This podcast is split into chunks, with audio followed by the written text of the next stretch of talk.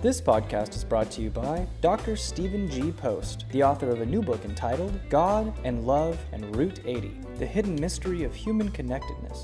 Please listen to podcast number 735, where Greg and Dr. Post discuss his personal story, which is filled with faith, love, and fate. Compelled by a persistent and mysterious dream of a blue angel, Stephen leaves behind his family, friends, and a routine life in New Hampshire in favor of thumbing a ride across the continent on a spontaneous road trip adventure. You won't want to miss this engaging discussion and the life lessons learned as a result of his faith in God, while following his intuition and listening to his soul's calling. Please listen to podcast number 735 with author Dr. Stephen G. Post about his new book, God and Love and Route 80. For more information, please visit his website at www.stephengpost.com or www.unlimitedloveinstitute.org. Thank you for listening. Welcome back to Inside Personal Growth. This is Greg Voisen, the host of Inside Personal Growth. And Charlie, as I do every time I come on, you've probably listened to a few of my podcasts. I have to thank the thousands of listeners from around the world who constantly signing up and pinging us and letting us know how much they like these podcasts. Um, every day I hear from people, and it's just great. It's good. It's a good thing. And I know you have your own podcast show as well. We're on with Charlie Gilkey. Charlie is joining us from Portland, Oregon. He has a new book uh, that's out called Start Finishing: How to Go from Idea to Done. Good day to you, Charlie. How you doing? I'm doing great, and I'm excited to be here. Thanks for having me. Well, we're happy to have you on. And Sounds True, which this is a Sounds True book, is one of our great partners. And Charlie, I'm going to let people know a tad bit about you. He's the founder of Productive Flourishing. You can actually go to productiveflourishing.com, a company that helps professional creatives, leaders, and change makers take mindful action on work that matters. He is internationally known as a thought leader on productivity, planning, strategy, leadership, for creative people. Charlie is the author of this book, uh, of which I'm going to highly recommend you go out and get. Is widely cited in outlets such as Time, Forbes, Guardian, Lifehacker, and more. He's also an Army veteran and a near PhD. He's working on his PhD in philosophy. Charlie, a pleasure having you on Inside Personal Growth and to just spend a few minutes with you so that you can let our listeners know about how you're helping people become more productive and with more meaning. And that takes me to my first question. You know, you mentioned that we've had, we all have unfinished projects, and some are more important than others. And I know, man, I'm like the project dude, I create a lot of them. We frequently get caught in the noise. Um, and I actually taught a course that I created called Never Mind the Noise Thriving in a World of Ever Increasing Complexity. And boy, are we busy today. There's more stuff to do, more things to learn. And oftentimes it's not as meaningful as me, we want. So, what advice do you have for our listeners to work on what you call best work projects and put aside the busy work that most of us get trapped into, Charlie? You know, that's such a great setup, Greg. Um, and really to dive into it, I need to have a quick definition of projects because I think it helps explain the rest. So, from my perspective, a project is anything that takes time, energy, and attention to complete. Now, when you think about that, there's no real distinction between work or career projects and life projects.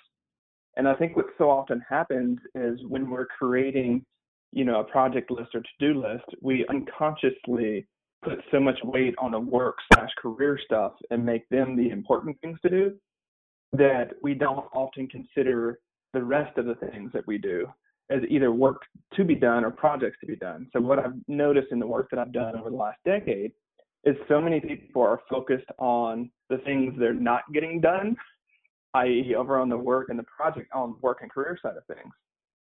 And not counting the things they are getting done on the life side of things. You know, the taking care of kids and family members and housework and all those different things. And so why I want to start with putting um, or making you know anything that takes time, energy, and attention as a project is much like David Allen did in making it all work. We want to put it all on the table and say, okay, of all the things that you're doing, what are the things that matter most to us? And I think one of the things that that does, Greg, is it allows us to say, you know what, these life projects over here that actually really matter to me, they're not something that I need to wait around to get to or wait until work and my career settled down. Like these are important things to do now. And so one of the tensions I, I would say, um, aside from just the noise that comes at uh, comes at us, and depending upon where you fall with social media, maybe seeing too many other people's created lives that they project on on on social media, um, and then being like, "Wow, I wish I had that," is that we're not starting internally and saying, "What matters to me? What are my true priorities? And how do my days align with those priorities? Because I'm very much in the um, Mahatma Gandhi camp here that action expresses priority. And when you really take that seriously, first it frustrates a lot of people because when you really look at, you know, whether you do time logging or just a reflection on where days go, they want to say my days are not reflecting my priorities. That's what we want to say. But if action expresses priorities, what you're doing the, during your day is what you've decided you will do for different reasons. So um, I'd say well, step it's, one. It's a ahead. good way to to guide our listeners in shifting their priority. I think the, the, where it comes from, and you talk about this, and I, I talk about it, um, is really our awareness, right, mm-hmm. of what we're actually doing. And it, mm-hmm. it all starts from heightening awareness, whether you're a regular meditator like me, or maybe you are, or some of our listeners. The key is the awareness of what you're doing right? Mm-hmm. But I mm-hmm. think one of the things that gets people trapped in this, and I'll I'll bring this question to the forefront here, is the ego and the fear. The fear that they're not doing the things that they need to do to make the kind of money to keep themselves uh, in, keep them going. How's that? Just maintaining mm-hmm. their life, right? And mm-hmm. so they keep putting off those meaningful, uh, those purposeful projects. Um, what do you do to kick somebody in the butt to redo that, shift it? Well, first thing is remember is that money and the way, especially what money provides us, are often instrumental values, are not the intrinsic things that we love the most. Um, and we all sort of know this in a perspective that like spending time with friends and family, spending time in, in hobbies and, you know, different things like that are actually what we value most. And those are often some of the cheapest ones, right? And so um, not to go on a sort of anti-materialistic or sort of a minimalist push here, but I think the first thing is to understand is is the money that you're making actually buying you the happiness you're seeking, or is it buying you more stuff or buying you more responsibilities that you then have to work harder to maintain, mm-hmm. right? Um, and so that that's sort of one way, and I, I realize it's coming from more of a philosophy, sort of minimalist background on that. Um, and you know, look, we have to make trade-offs. Um, we have 24 hours in a day. We all have those same 24 hours of the day. And so what I would want people to look at is, you know, looking back over the last week or two, um, what are those things that you didn't get to? And if you had to sort of, you know, make that choice again, would you continue to choose to deprioritize those and or punt them into the future or maybe start weaving them in? And I want to be super tactical here because a lot of times the things that matter most to us, um, and, and I'm not trying to dictate what that is for people, but sometimes those things can be attended to in 30 minutes or an hour a day, right? Mm-hmm. They're not monumental projects. You know, you don't have to do a whole lot. You just have to go back to that awareness that you mentioned. And in the, you know, in the book, I talk about five different um, keys to doing your best work, and I'll go through them briefly because they're the ones that you have to sort of get in the right configuration, which are intention, awareness, boundaries, courage, and discipline. Well, that you was my next question. You're you're yeah. you're ahead of me on a question, so there you go. yeah, yeah. So well, speak with our listeners. Speak with our listeners about how to use these um, core keys in unlocking their best work. Yeah, so um, that's kind of where I was going in the sense of first, if you don't have a, a really great intention, it's hard to channel your energy towards anything.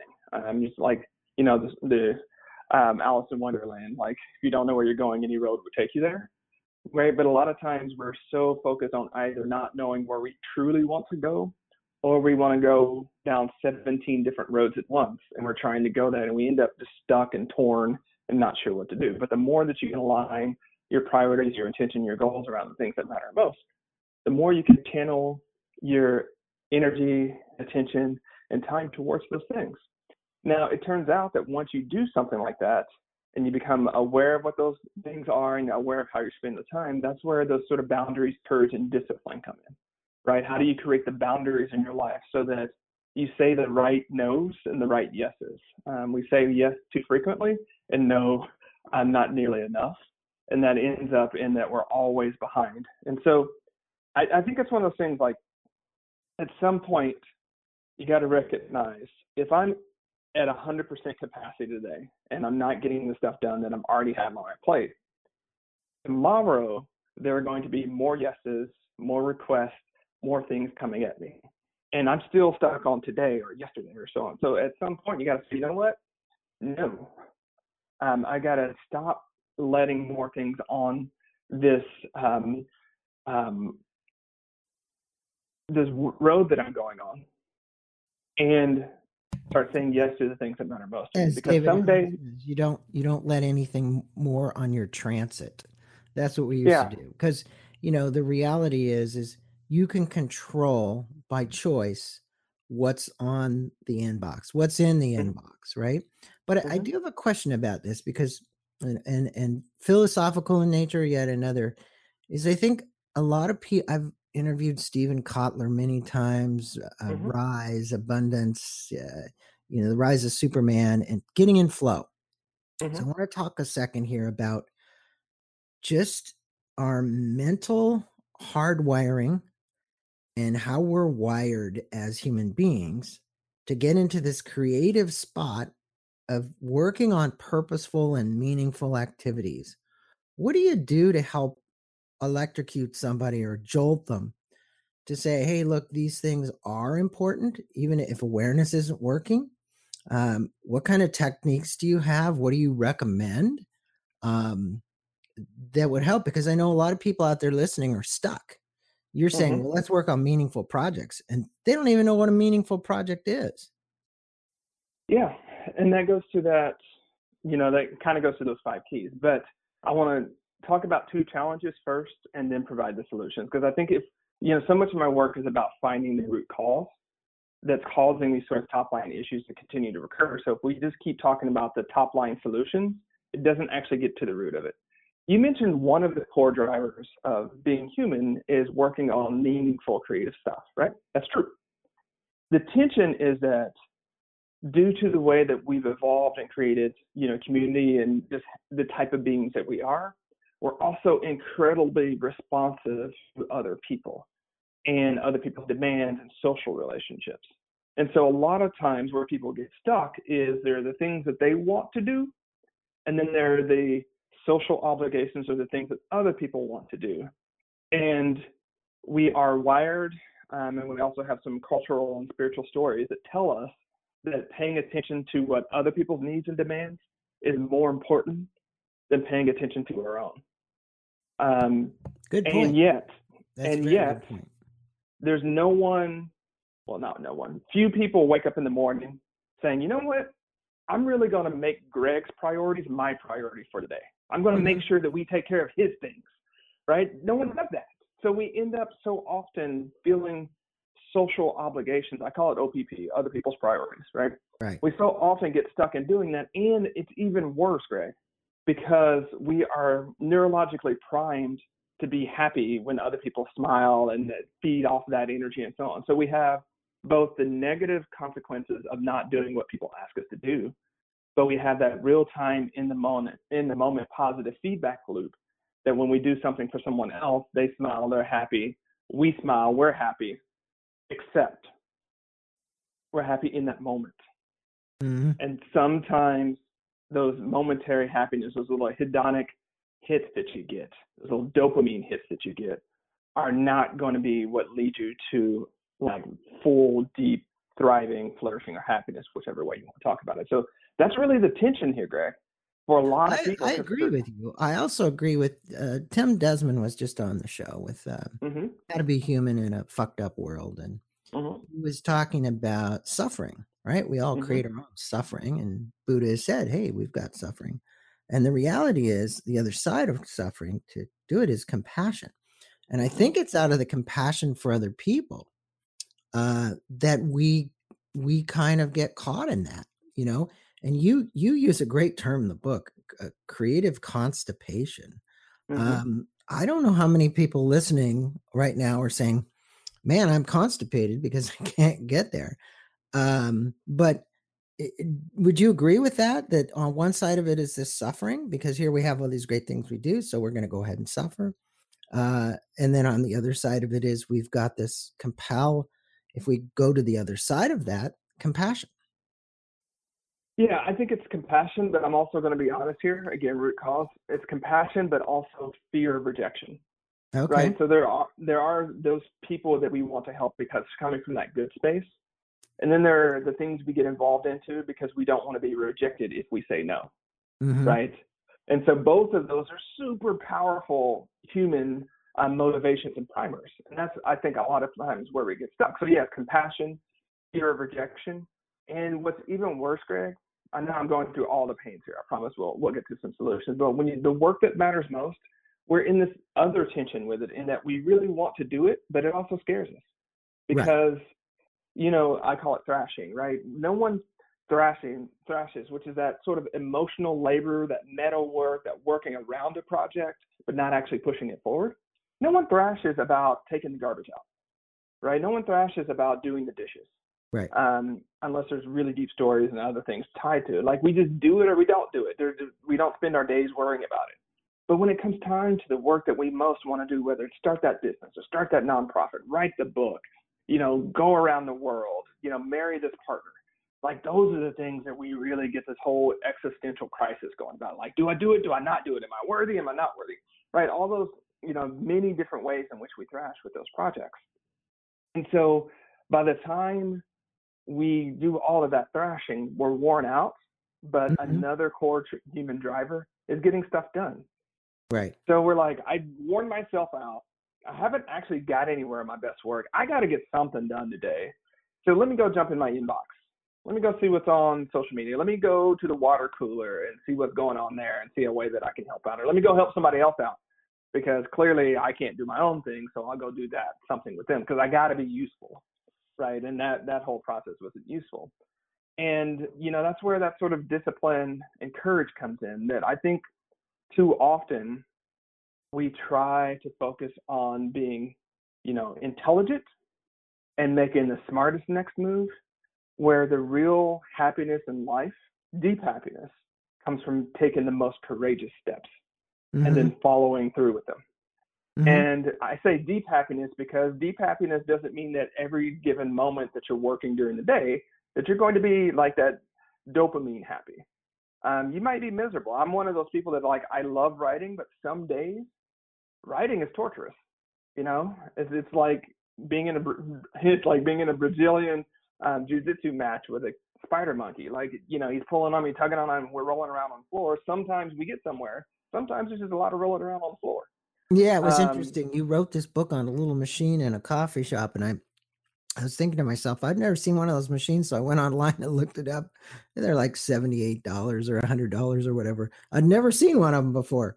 So uh, really yeah. interesting, like a little word processing machine that uh, obviously nobody's making many of them anymore. Yeah, but I no, thought no that was really them. interesting. Right. Yeah. Right. Yeah. Right. So they cost twenty five bucks actually. Oh, so, okay. Uh, yeah. And so that's the thing is like I can buy multiples of them, have one in the car, and have them in. It's an AlphaSmart Neo too, in case you want to go search it.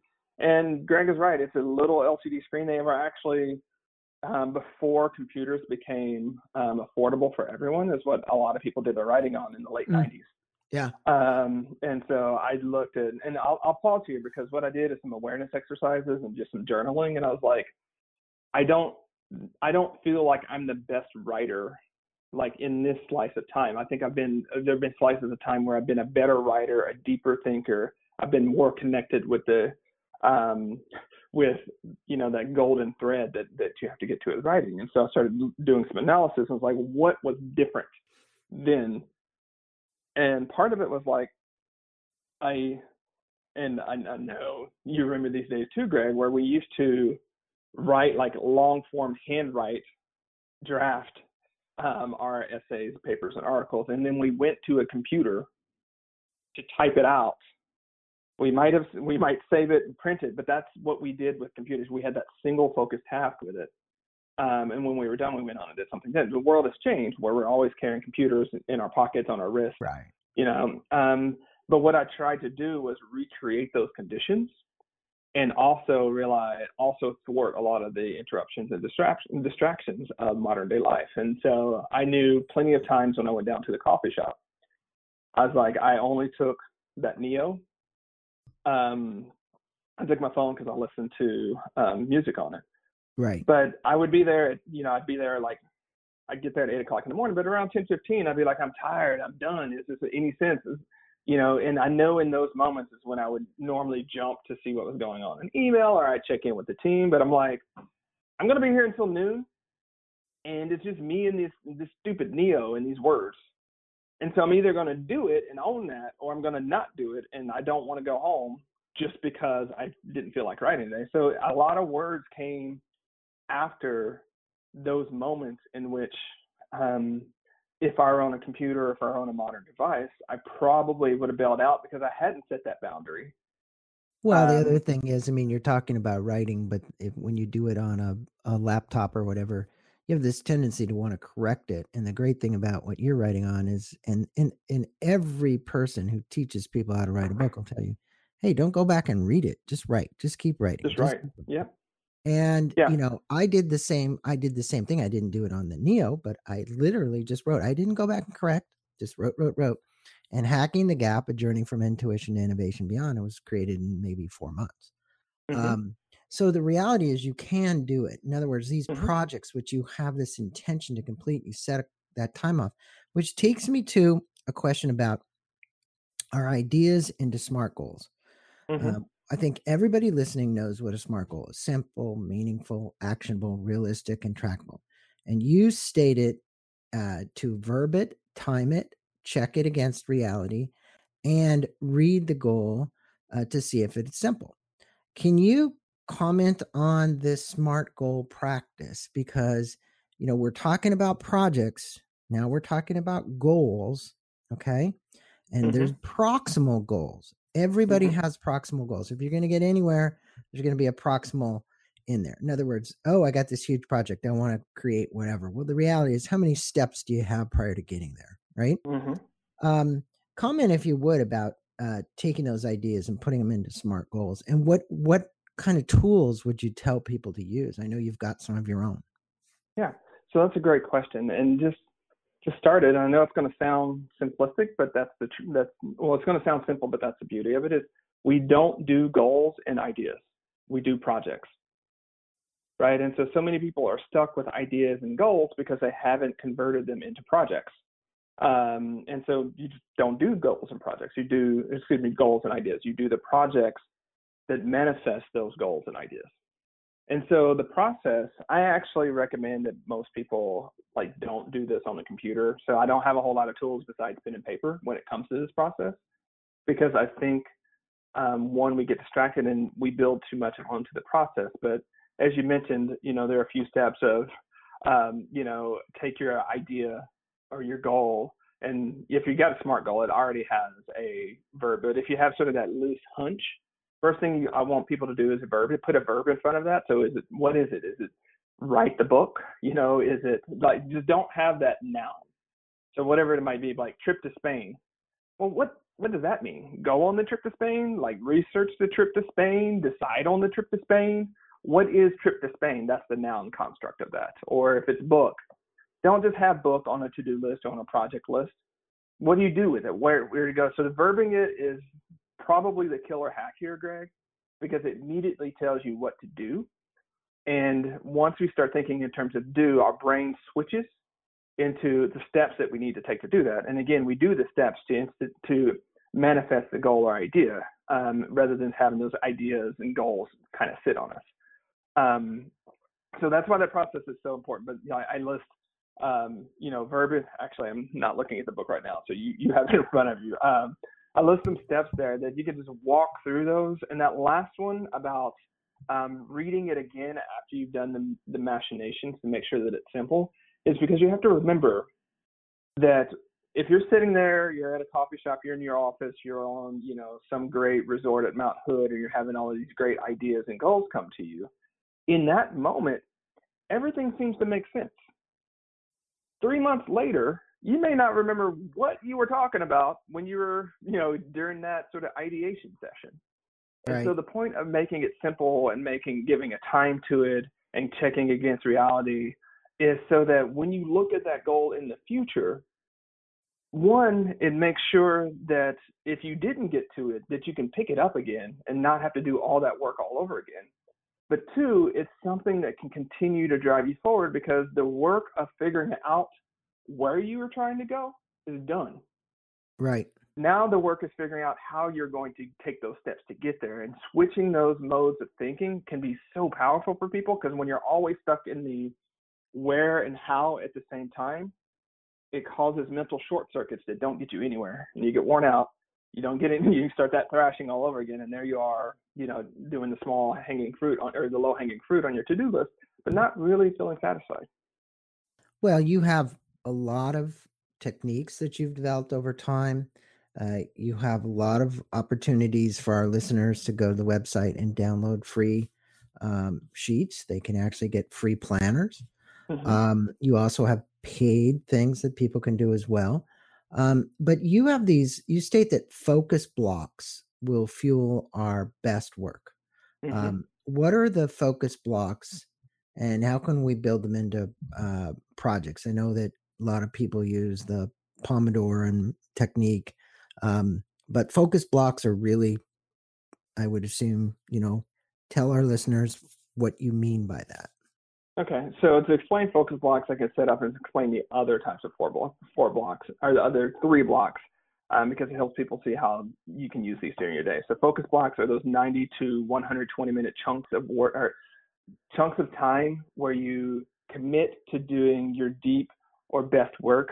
Um, it's the type of work that you can't be distracted while you're doing it, or you can't do it. Um, and it's just those whether it's quiet time or whether it's the time that you set up that's specifically um, for you to focus on getting work done, that's those. So 90 to 120 minutes. Second are social blocks, which could be meetings with people. If you're a consultant or you do anything like that, it would be working with clients. Those are still 90 to 120 minutes um, because by the time you look at prepar- preparing for that meeting and exiting that meeting, sort of taking notes, it tends to still be about 90 minutes. Um, the third is going to be your admin blocks, which is where you do all the administrative of life, the email, the phone calls, the figuring out, you know, what you need to buy from Amazon. Those tend to be 30 minutes or an hour, um, depending upon what you're working on. And lastly are your recovery blocks, which is um, where you eat, exercise, meditate, take care of yourself. But those are your recharge blocks. What so often happens, and I'm glad you mentioned Pomodoro. I love Pom- the Pomodoro technique when it Mhm. comes to admin blocks Mm-hmm. um, because you can get in, you can knock a few things out, you can take a break, you can do it again. But what I've noticed working with change makers, creative peoples, and leaders that really need to ha- do some deep work and and do their best work is that that's just not enough time for them to really get into it, grapple with whatever issue or whatever work that they're doing, create something, and then move on to the next thing. Which is why I advocate 90 to 120 minutes. Now I want to be clear here it's not necessarily that it's 90 to 120 minutes of you focused just on that one thing. It could be 90 to 120 minutes where um, you know you give yourself that 15 minute warm up that it takes to get into the project. You work on a little bit. If you need to get up and get coffee or go to the bathroom or walk around the block, those can all be during that focus block. But the key thing is you don't switch projects. And from a technology perspective, you don't switch context. So if you're writing in Word or your favorite word processor, Stay in it. you're in stay in it. Yeah. Don't jump into email. Don't jump into Slack. Don't see what's on Facebook because the second you do that, you lose the thread. And turn off um, all your notifications. You know, here's the thing. Like I don't know, I'm in a particular state, but yesterday, Greg, I finally decided to turn to make my do not disturb function on my phone permanent. Um, because there are ways that you can hack your phone so that certain people can get through, but because of all the robocallers and just stuff I didn't need, I was like so many times just yesterday, I was interrupted maybe three times by my phone, which I normally don't have my phone on you. And I was like, you know what, there's a very simple way to prevent this in the future and not have to use my willpower is just put it on do not disturb constantly and check the phone like we used to. You know, we used to go check voicemail messages. Now, to right. be clear, I'm 39, right? And so, um, I, you know, I'm, I'm saying that because I realize when I talk about phones, when I talk about these older computers, it's hard to place me where I am as far as my age goes. But I remember those times when we used to be super intentional and go check, you know, email because you had to pay for it, and go check the, voicemail messages as opposed to having it on us. Um, and somewhere along the way, we renegotiated expectations with ourselves. And my my argument is that I think a lot of those renegotiations have not been um, really fruitful for us. Yeah, and I got you, it, I got you beat on that one. I used to carry a pocket full of dimes and have to go to a phone booth. Can you believe that? Yeah, man. Yeah, I remember those too. Right. Those um, the, my those wife. were the days when you know. Then it went to a quarter, went to whatever it did. But the reality was, you want to talk about being intentional. You you didn't have you had a Thomas Brothers map.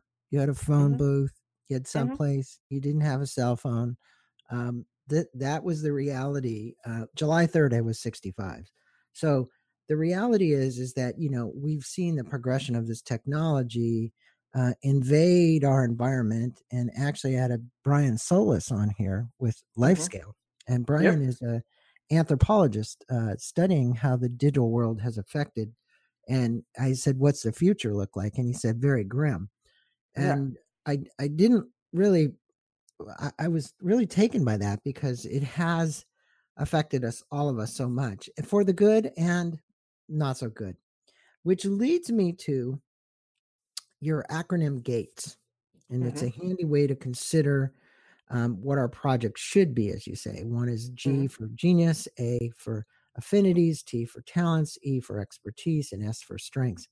Can you articulate just a tad on that before we talk to our listeners about how they can participate in your programs and so on and uh, get involved with uh, you and the website on some of the courses that you teach yeah that's a great topic. I love talking about gates and the key here is to use your gates to unlock your projects right?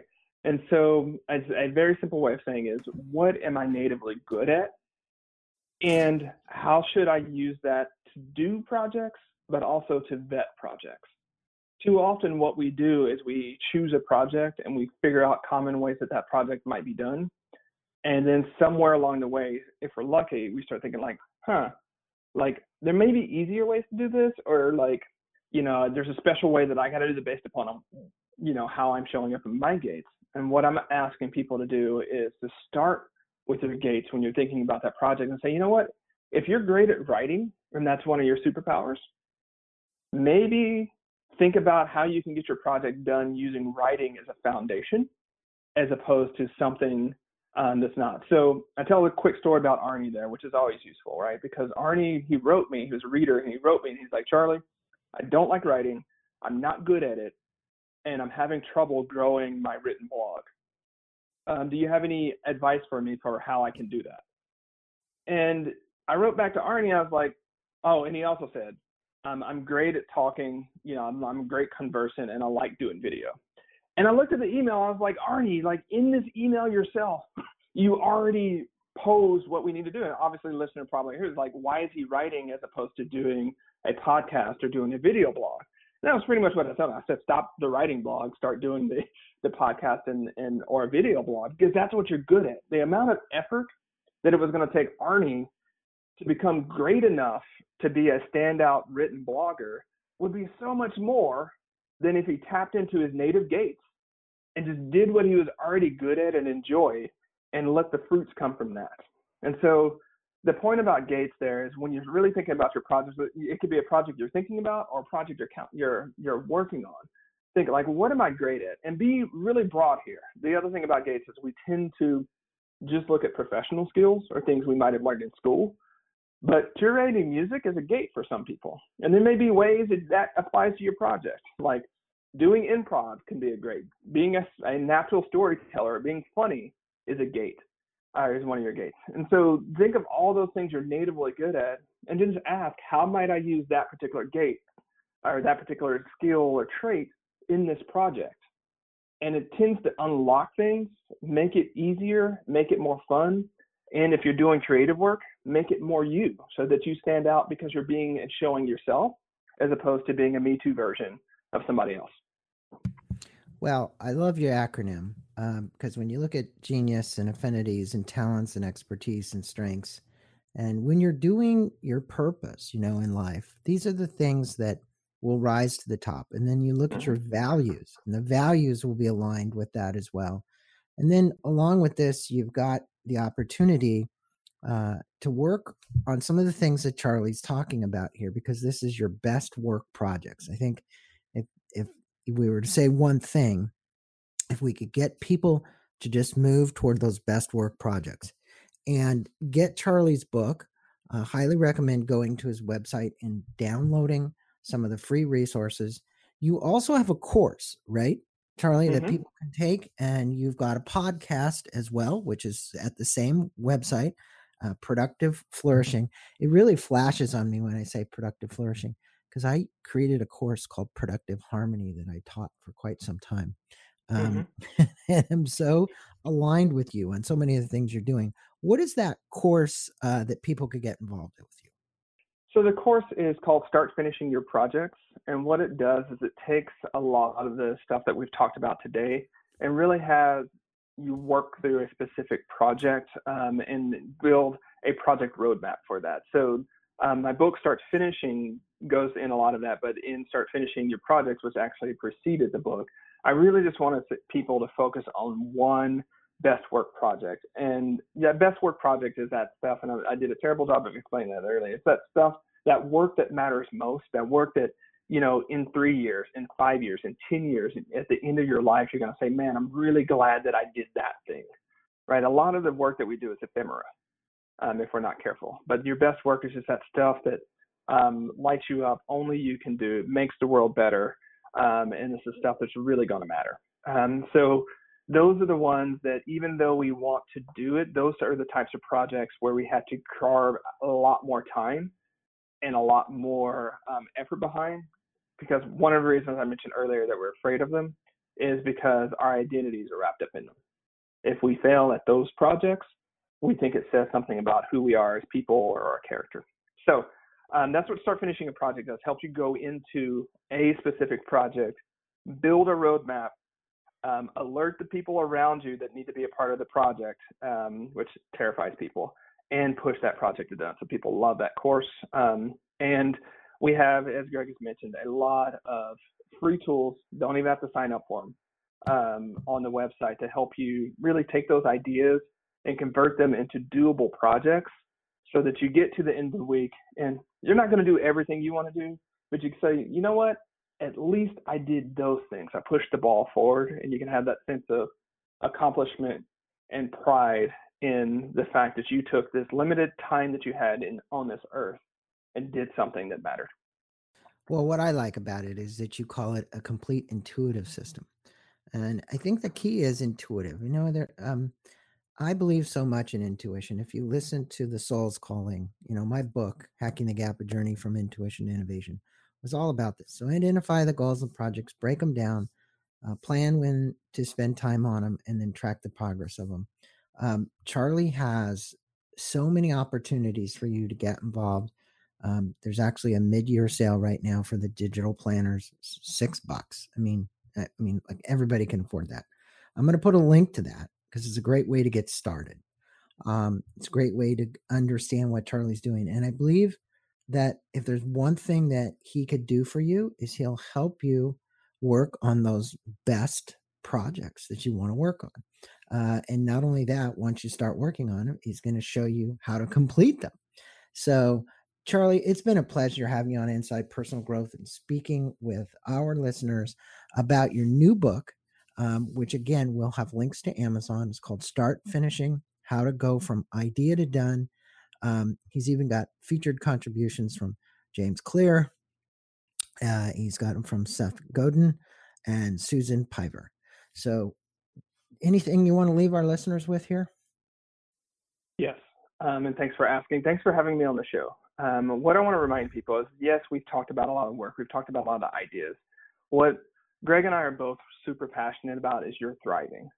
And it turns out that we become by doing and we find our way to thriving by doing the work that matters most. So it's not just about the work. In the end state, we want you to be happy, we want you to be successful, and we want you to live a life on purpose because that's really what this is all about. So um, if you take nothing else from this episode, please think about how your days are spent driving you towards your state of thriving. Well, Charlie, thanks for being on and namaste to you, my friend. I appreciate uh, your time and all the uh, work that you've put into helping people um, go to productive flourishing, F L O U R I S H I N G dot com. You'll find everything you need there. Thanks so much, Charlie. Thanks for having me.